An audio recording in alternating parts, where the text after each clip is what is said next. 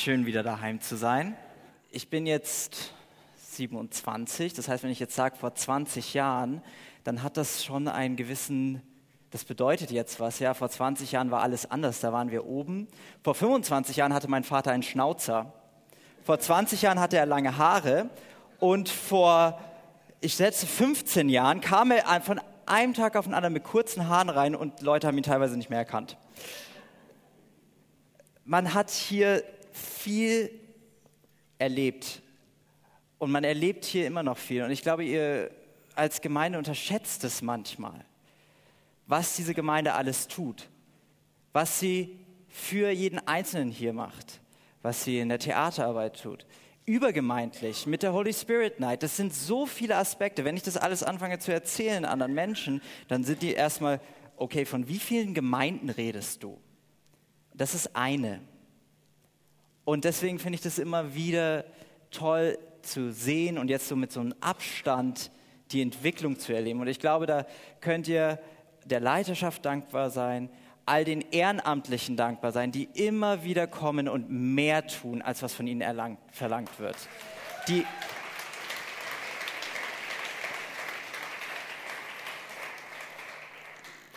Und das Schöne ist, Gott schenkt auch immer wieder Nachfolger. Als ich weggezogen bin, hieß es, wer wird Schlagzeug spielen? Jetzt vermisst mich keiner mehr. Jetzt habt ihr tolle Schlagzeuger da, die es wirklich gut machen. Wenn ich in deren Alter nur halb so gut gewesen wäre, ich wäre froh gewesen. Und Gott schenkt immer wieder jemanden, der dazukommt, der nachkommt. Und deswegen kann ich auch sagen, ihr könnt gelassen auf die Zukunft schauen. Ihr könnt sehr gelassen auf die Zukunft schauen. Vielleicht ist jetzt noch nicht klar, wie es in 5 Jahren weitergeht, aber Gott wird versorgen.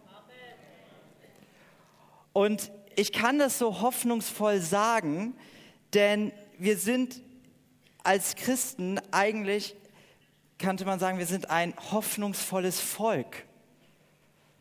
Wir sind eigentlich voller Hoffnung, weil die Bibel und die Jesus-Geschichte, die anfing, als er kam und noch nicht zu Ende ist, ist eine Geschichte voller Hoffnung. Wenn wir uns das anhören, was mit den Sachen im Menschenhandel passiert, Christenverfolgung, auch allgemein Verfolgung nach Ethnizität oder anderen Glauben in dieser Welt, wie Menschen aufgrund von Macht und aufgrund von Herrschaft entscheiden, andere zu verfolgen, zu töten, hat man so das Gefühl, ich glaube, ich stecke am besten meinen Kopf in den Sand und warte, bis mir die Luft ausgeht. Eigentlich könnte man sagen, warum? Wo ist der Sinn des Ganzen? Diese ganze Welt ist in einem Teufelskreis gefangen. Vielleicht nicht nur ein Teufelskreis, sondern ganz, ganz viele kleinere Teufelskreise. Und es gefühlt, es geht einfach nicht weiter. Es gibt einfach keine Entwicklung zu etwas Besserem. Der Widerstandskämpfer im Zweiten Weltkrieg und Theologe Dietrich Bonhoeffer, im Gefängnis lustigerweise, schrieb er an seinen besten Freund, ich will Gott nicht hier in der Grenze erleben. Ich will den eigentlich in der Mitte erleben in meinem Leben. Ich will nicht nur Gott in meiner Schwachheit erleben, ich möchte ihn auch erleben, wenn ich stark bin. Ich will Gott immer und ich will ihn eigentlich zu jeder Zeit erleben, könnte man es zusammenfassen. Und so häufig sind wir so, ach, die Welt, sie ist so, Herr, komm und dann ist alles, dann wird schon alles gut. Aber wir haben eine Verantwortung. Wir haben eine Verantwortung in mehrerer Hinsicht. Einmal mit der Botschaft. Viele dieser Teufelskreise münden eigentlich darin, dass Menschen irgendwie keinen Sinn finden im Leben. Dass es eine Sinnlosigkeit gibt, eine Gottverlassenheit, mit der wir nicht umgehen können. Und wir kommen dann an den Glauben und wir neigen dazu, den Glauben für uns zu behalten. Wir neigen dazu, ihn zu verstecken. Wir neigen eigentlich dazu, sich abzuschotten, zu sagen, ja, das ist die Welt da draußen. Aber wir sollen doch der Stadt Bestes suchen, nicht wahr? Wir sind nicht von dieser Welt mehr, aber wir sind in dieser Welt, sagt uns der Schreiber des Hebräerbriefs. Und dann ist die Gefahr, dass unser Glauben zu einer Flucht von der Welt wird, anstelle die Versöhnung mit der Welt. Ich sage das nochmal. Die Gefahr ist, dass der Glaube die Flucht von der Welt wird und nicht die Versöhnung mit der Welt. Aber die Frage ist, kann man diese Hoffnung irgendwie beschreiben? Weil das Wort Hoffnung, da kann man so vieles mit meinen.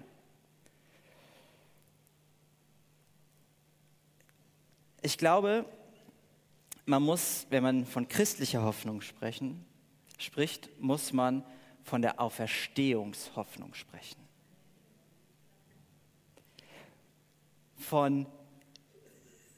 Dass wir realisieren, die Auferstehung geschah zu dem Höhepunkt der Gezeiten. Zum Ende der Zeit steht sogar in der Bibel. In der Bibel steht, eigentlich hat die normale Welt, wie es früher ging, war zu Ende mit der Auferstehung. Und diese Auferstehungshoffnung versetzt uns in eine neue Wirklichkeit. In einer Wirklichkeit, dass nicht alles, wie es ist, immer so bleiben wird. In einer Wirklichkeit, dass diese Teufelskreise durchbrochen werden können. In einer Wirklichkeit, die man die Christuswirklichkeit nennt. Eine Wirklichkeit, die uns einen neuen Horizont schenkt. Dieser Horizont ist nicht von, oh, morgen ist wieder Stau am Mittleren Ring, sondern dieser Horizont ist das Reich Gottes. Das Reich Gottes, was vollendet wird, wenn er kommt, aber begonnen hat, als er kam. Es ist sogar so toll, dieses Reich, wir dürfen daran teilhaben. Jetzt schon. Wie häufig sehnen wir uns, dass das Reich Gottes kommt, aber es ist doch schon hier. Wir können doch jetzt schon anfangen. Und wir neigen dazu, zu sagen, ja, Gott muss es machen, ja, Gott muss es machen, aber er möchte dich benutzen. Ich gebe euch mal ein kleines Beispiel. Eines meiner persönlichen Vorbilder, sein Name ist William Wilberforce. Der sagt vielleicht vielen Menschen nichts. Wenn ich es richtig in Erinnerung habe, sein geistlicher Leiter, der Mönch, zu dem er immer gegangen ist, hat, glaube ich, das Lied Amazing Grace geschrieben. Das Lied kennen wir oder kennen viele von uns. Das ist eines der schönsten Lieder, die je geschrieben worden ist, von dieser unvorstellbaren Gnade. Dieser Mann war Politiker. Und er entdeckte eine Ungerechtigkeit, den Sklavenhandel. Und er sagte, was kann ich tun? Er wollte nicht mal mehr Politiker sein, er wollte aufgeben. Er hat gesagt, nein, ich möchte mich ganz Gott hingeben. Und alle haben gesagt, du musst Politiker bleiben, das ist deine Bestimmung. Und dann fing er an, Leute darüber aufzuklären. Er fing an aufzustehen, wo keiner aufstehen wollte. Wisst ihr, was die Truppe gemacht hat, seine Leute gemacht haben, um auf das Ganze aufmerksam zu machen? Sie haben den Zucker boykottiert. Sie haben einfach gesagt, Zucker? Nein. Weil dieser Zucker kommt von Menschen, die von Gott geschaffen sind. Dieser Zucker kommt von Menschen, die von Gott geschaffen sind, und diese Menschen werden ausgebeutet, um uns den Zucker zu geben. Und das ist nicht fair, denn es sind meine Geschwister. Und dieser Mann schaffte es nach 30 Jahren Kampf, den Sklavenhandel rechtlich zu besiegen. Erst in England. Dadurch wurde Abraham Lincoln in den USA beeindruckt. Und fing dann an, die Sklavenbefreiung in den USA. Und das ist das Schöne mit dem Reich Gottes. Wenn wir anfangen, diese Reich-Gottes-Ideen durchzusetzen, dann geht das immer weiter. Das hört nicht auf. Das ist etwas, das fängt im Kleinen an. Dass ein Mann ein Lied schreibt, dann fängt der andere Mann darüber zu reden an. Dann fängt eine Gruppe an zu sagen, wir essen keinen Zucker mehr. Und auf einmal gibt es ein Gesetz, das Sklavenhandel verbietet. Und auf einmal überträgt sich das Gesetz auf andere Länder. Und es ist sogar sehr schön, weil es gibt immer mehr Menschen, die aufstehen und sagen, ich bin auch ein Mensch und ich habe das Recht, gehört zu werden. Und die Auferstehungshoffnung, diese wunderbare Hoffnung, die für uns da ist,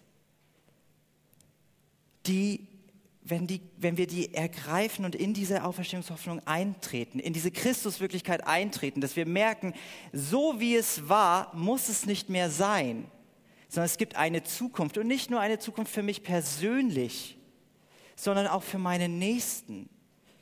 Gottes Liebe ist eine Liebe, die einladend ist und nicht ausladend.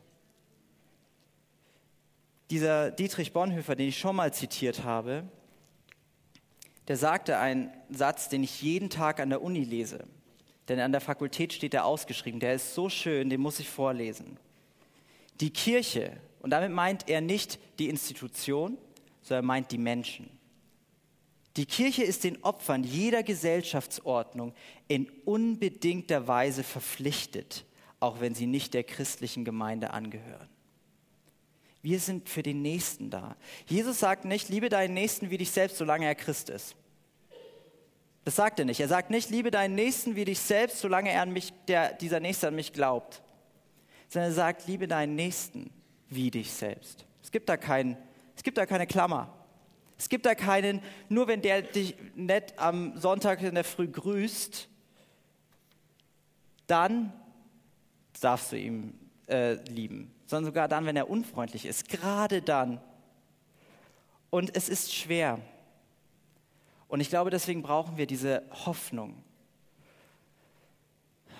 Weil eine Welt ohne Hoffnung, wie lange kann die noch weitergehen? Nun, was ist diese Hoffnung genau? Nummer 1, ich liebe es, mit Nummern zu arbeiten. Nummer 1, sie ist der Treibstoff. Hoffnung ist der Treibstoff für unseren Glauben. Wenn wir nicht unseren Glauben auf etwas ausrichten, dann neigt er dazu, wie ein Auto zu sein, dass man nicht nachtankt. Der bleibt irgendwann stehen und es geht da nicht weiter. Und dann braucht man einen Abschleppdienst. Und man hat Ärger und man hat Kosten. Der Glaube, die Hoffnung ist der Treibstoff für unseren Glauben, dass wenn wir unsere Kraft verlieren, wir auf seine Kraft bauen können. Dass wenn wir unsere Kraft verlieren, wir auch auf die Kraft der Gemeinde bauen können.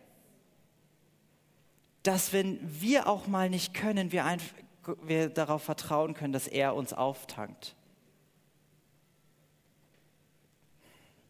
Es ist der Treibstoff, dass wir wissen, dass die Teufelskreise dieser Welt, Armut, Gewalt, Hass, Machtgier, Egosucht, Zerstörung, dass die nicht das letzte Wort haben. Es ist der Treibstoff zu sagen, das ist nicht das letzte Wort, denn Jesus ist auferstanden. Jesus war tot und ist wieder lebendig. Und wenn diese Auferstehungswirklichkeit wirklich ist, dann ist eine Kraft da drinnen, die ist einmalig in dieser Welt. Die ist nicht mal in dieser Welt, sie ist nicht mal von dieser Welt, sondern sie ist von Gott. Das Zweite ist, sie versetzt uns in neue Handlungsmöglichkeiten. Damit meine ich etwas, dass wir lernen, nicht uns der Welt vollkommen anzupassen. Dass wir lernen, anders zu denken. Wenn man mich fragt, was ist deine Lieblingsbibelstelle, also ich habe nicht eine, aber eine meiner Lieblingsbibelstellen ist, werdet so listig wie die Schlange. Seid schlau, überlegt euch mal. Jesus selbst hat sich nicht der Welt hingegeben und gesagt, okay, wenn Menschen mir mit Gewalt kommen, dass ich sie zurückhaue, sondern genau das Gegenteil. Er sagte, Vater, vergib ihnen, denn sie wissen nicht, was sie tun. Es ist also, diese Hoffnung vergibt uns einen neuen Weg zu handeln, weil es uns eine neue Perspektive gibt. Nicht mehr die Perspektive so, sondern die Perspektive so, nach vorne. Das Dritte ist, diese Hoffnung, die muss von Gott gestiftet sein. Weil sonst ist es eine Utopie, also eine Vorstellung, die schön in der Vorstellung ist, aber wenn sie in die Realität kommt, nicht funktioniert. Sie muss von Gott gestiftet sein. Und sie ist von Gott gestiftet, denn er ist auferstanden. Es ist eine neue Wirklichkeit, ein neuer Tag ist angebrochen. Es ist, welches Lied ist es nochmal? 10,000 Reasons.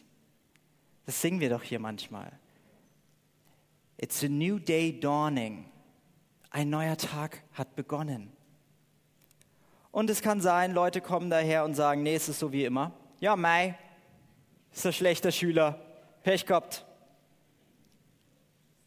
Ja, Mai, der kann nicht Fußball spielen. Und am Ende ist es Lothar Matthäus oder Oliver Kahn. Wurde wirklich beiden erzählt, dass sie nicht können, als sie klein waren. Hey, ihr seid zu klein. Es ist etwas, das größer ist. Es ist eine andere Perspektive. Es ist mehr, als was wir uns vorstellen können.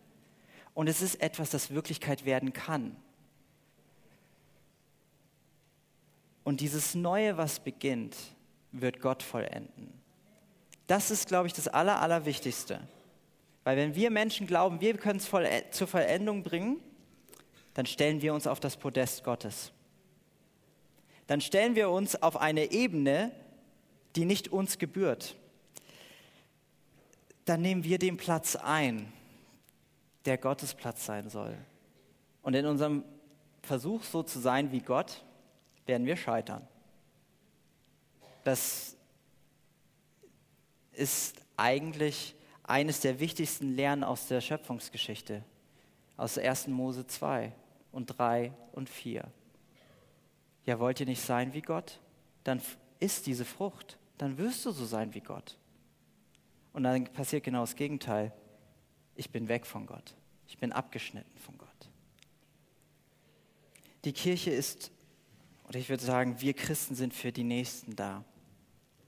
Und wir sind es im Kleinen schon. Es kann damit anfangen, keinen Zucker mehr zu essen. Es kann damit anfangen, vielleicht jemandem Mut zuzusprechen, der gerade keinen Mut hat. Es kann damit anfangen, dass wir in unserem Job nicht nur gute Arbeiter sind, sondern vielleicht auch gute Kollegen und Kolleginnen. Dass wir unseren Nächsten zuhören. Dass wir sagen, ja, die Welt ist nicht perfekt, aber sie ist Gottes Schöpfung. Und weil sie Gottes Schöpfung ist, ist sie auch gut. Denn siehe, ich habe alles gemacht und es war gut. Es war nicht schlecht gemacht von Gott, es war gut gemacht. Und vielleicht müssen wir auch realisieren, es gibt vieles Böse in dieser Welt. Aber es gibt auch Gutes in dieser Welt. Und wir können darauf vertrauen, dass Gott durch dieses Gute wirkt. Dass Gott durch dieses Gute wirkt und dass das über uns hinausgeht, dass dieses Gute nicht nur für uns ist. Es ist für uns. Wir dürfen daran teilhaben, wir dürfen uns freuen. Das Evangelium bedeutet die frohe Botschaft. Eines meiner Lieblingslieder ist Joy to the World. Wir dürfen uns darüber freuen. Aber kennt ihr das, wenn ihr so einen Film gesehen habt, den ihr so toll findet? Was macht ihr? Ihr rennt zu euren Freunden und ihr rennt zu euren Bekannten und ihr sagt, hey, dieser Film ist so gut, ihr müsst ihn euch anschauen. Sogar wenn das Kino schlecht ist. Ich gehe trotzdem dahin. Ich weiß noch früher, ich weiß nicht, ob ihr das kennt, das Museum Lichtspiele. Ich bin da gerne mit meinem Vater immer hingegangen, weil es eines der wenigen Kinos war, wo man sich Filme auf Englisch anschauen sollte. Und früher war das so schlecht, dass das Bildformat nicht richtig gepasst hat. Aber ein guter Film, dem ist es wurscht, ob das Format passt. Der Film ist gut. Und die Hoffnung unseres Herrn ist gut. Und wir Menschen, wir sind diese nicht passende Bildschirm. Wir schaffen das nicht perfekt, wir haben unsere Ecken und Kanten und das ist okay. Aber diese Hoffnung, die ist für den anderen da. Und sie wird größer, wenn wir anfangen, sie zu teilen. Sie wird größer, wenn wir anfangen, darin zu wandeln. Und wir wissen, und es wird entspannt und entlastend, wenn man weiß, man kommt selber nicht zur Vollendung. Weil man immer etwas findet, so ein ganz kleines bisschen. Hier ist noch nicht perfekt, da ist noch nicht perfekt. Hier brauchen wir noch Gott. Und da noch ein bisschen und hier noch. So, aber es ist okay. Da kann ich auf Gott vertrauen. Wir sind für den Nächsten da. Und das Schöne ist, in der Gemeinde ist der Nächste auch für mich da. Wenn ich mal nicht kann, kann ich zu dem Nächsten gehen. Kann ich zu dem, der gerade neben mir sitzt oder zu dem, den ich gut kenne. Es ist die Befreiung. Die Auferstehungshoffnung ist die Befreiung, nicht so zu sein, wie die Welt manchmal ist. Es ist die Befreiung, genau das zu sein, was die Welt sein soll. Ich weiß nicht mehr, wann das war. Ich glaube, es gab mal, ich weiß nicht, ob es für einen Kirchentag oder irgendeinen ökumenischen Gottesdienst, da war der Slogan, tu's wie Jesus und werde Mensch.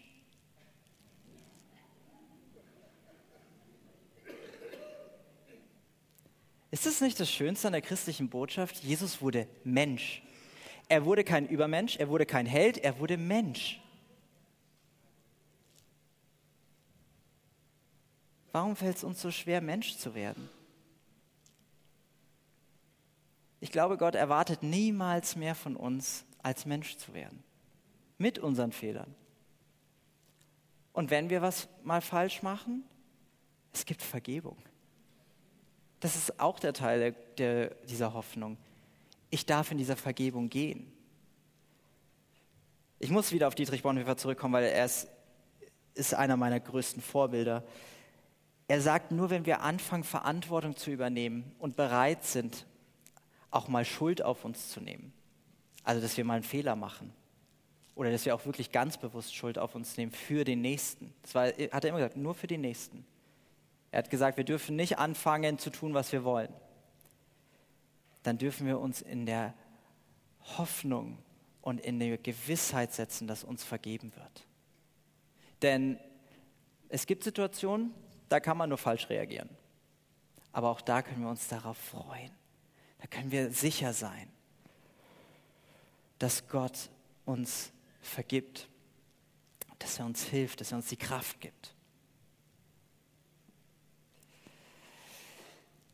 Paulus im 1. Korintherbrief schreibt er, dass wir alle nur Stückwerk sehen. Hier auf der Welt ist es alles ein Schatten. Aber es bleibt eine Sache und ich glaube, die sind kein Schatten, sondern das ist Glaube, Hoffnung und Liebe. Und die Liebe ist das Größte. Die Hoffnung ist nicht einfach ein Glaubensersatz oder ein zweiter Begriff für Glaube. Die Hoffnung hat seinen eigenen Platz in Gott. Die Hoffnung, dass er da ist. Die Hoffnung, dass er mir immer hilft, dass er, wie es heute Morgen schon hieß und wie es immer in dieser Gemeinde gefühlt schon geheißen hat, dass Gott nie zu spät kommt, aber selten zu früh. Es ist die Hoffnung, dass wenn eine groß genug Menschenmasse sagt, ich esse keinen Zucker, weil dieser Zucker weil andere Menschen ausgebeutet werden, damit ich den kriege, die Welt verändern kann. Überlegt euch das noch einmal ganz kurz. Kein Zucker zu essen hat die Welt verändert. Wie wir denken. Kein Zucker. Das überrascht mich jedes Mal und ich kenne diese Geschichte, ich habe sie so häufig nachgelesen und den Film mir angeschaut und ich fasse es immer noch nicht. Wir denken immer, es muss was Großes sein. Es muss was ganz, ganz Großes sein und das wird die Welt verändern. Es hat sich schon was verändert.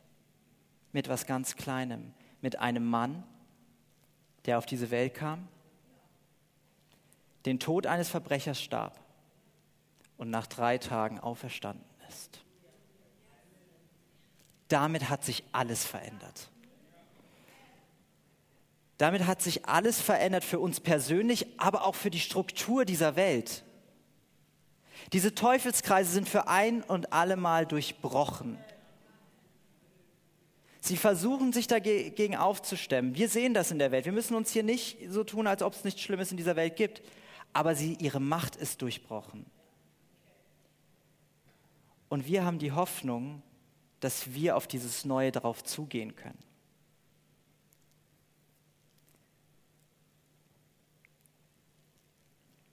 Was heißt das jetzt konkret, drauf zugehen? Einmal beten und dann für den Nächsten da zu sein. Es ist es hört sich so leicht an, ist es nicht, ich weiß. Aber es ist Gott zu lieben mit seinem ganzen Herzen, mit seinem ganzen Verstand, sich selbst zu lieben und seinen Nächsten, wie man sich selbst liebt. Und wir haben alle unsere Baustellen. Keiner von uns ist perfekt. Aber mit Gott wird's perfekt. Mit ihm. Für ihn und mit ihm und durch ihn. Die Befreiung aus diesen Teufelskreisen bedeutet nicht, mit der Welt mitzugehen. Es bedeutet, sich nicht der Gewalt hinzugeben, nicht dem Schrecken und dem Terror und nicht so zu sein wie die anderen. Es bedeutet, in der Versöhnung zu leben. Es bedeutet, sich selbst rauszubewegen, auch Verantwortung zu übernehmen und sagen, nicht so. Nicht so mit meinem Nächsten, nicht so mit meinen Kindern, nicht so mit meinen Eltern, nicht so mit allen, die um mich herum leben. Das ist, was es bedeutet, in dieser Hoffnung zu leben.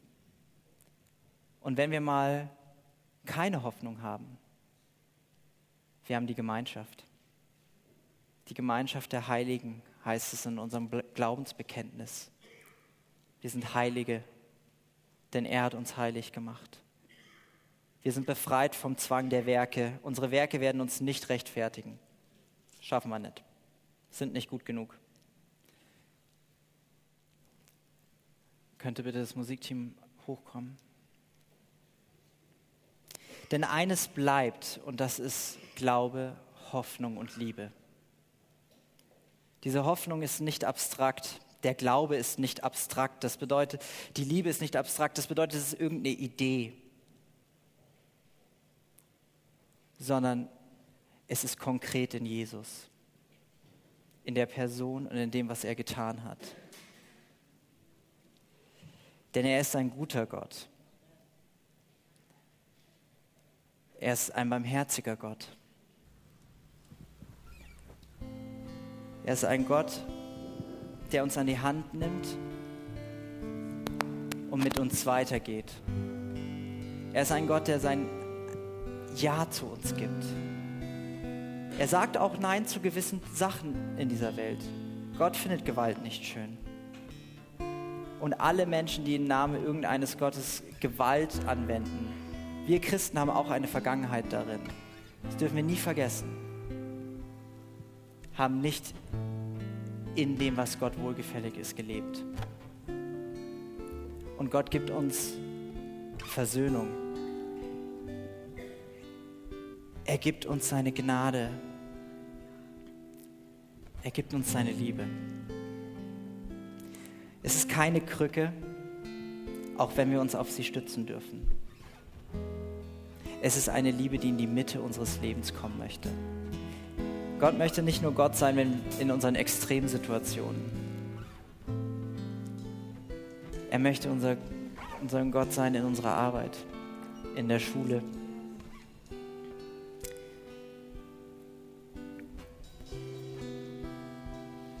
Er möchte jeden Schritt mit uns gehen. Und ich bin der festen Überzeugung, er geht jeden Schritt mit uns, ob wir es merken oder nicht. Es ist nicht das Ziel von Gott ist nicht irgendwie ein utopisches, du sollst immer der Beste sein. Du sollst Mensch werden. Wir dürfen Mensch werden. Und wenn wir mal uns nicht menschlich verhalten, dann kommt er und fängt uns auf. Denn er ist voller Barmherzigkeit.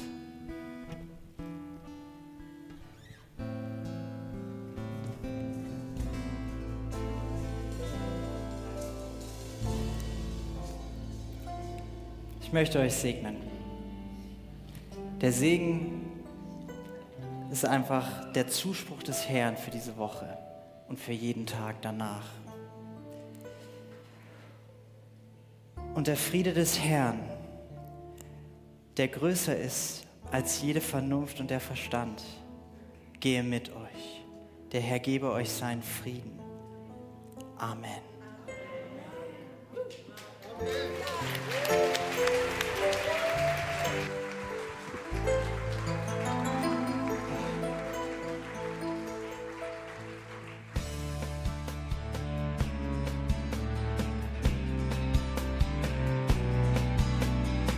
Liebe Zuhörer, das war ein Ausschnitt eines Gottesdienstes hier im Gospel Life Center.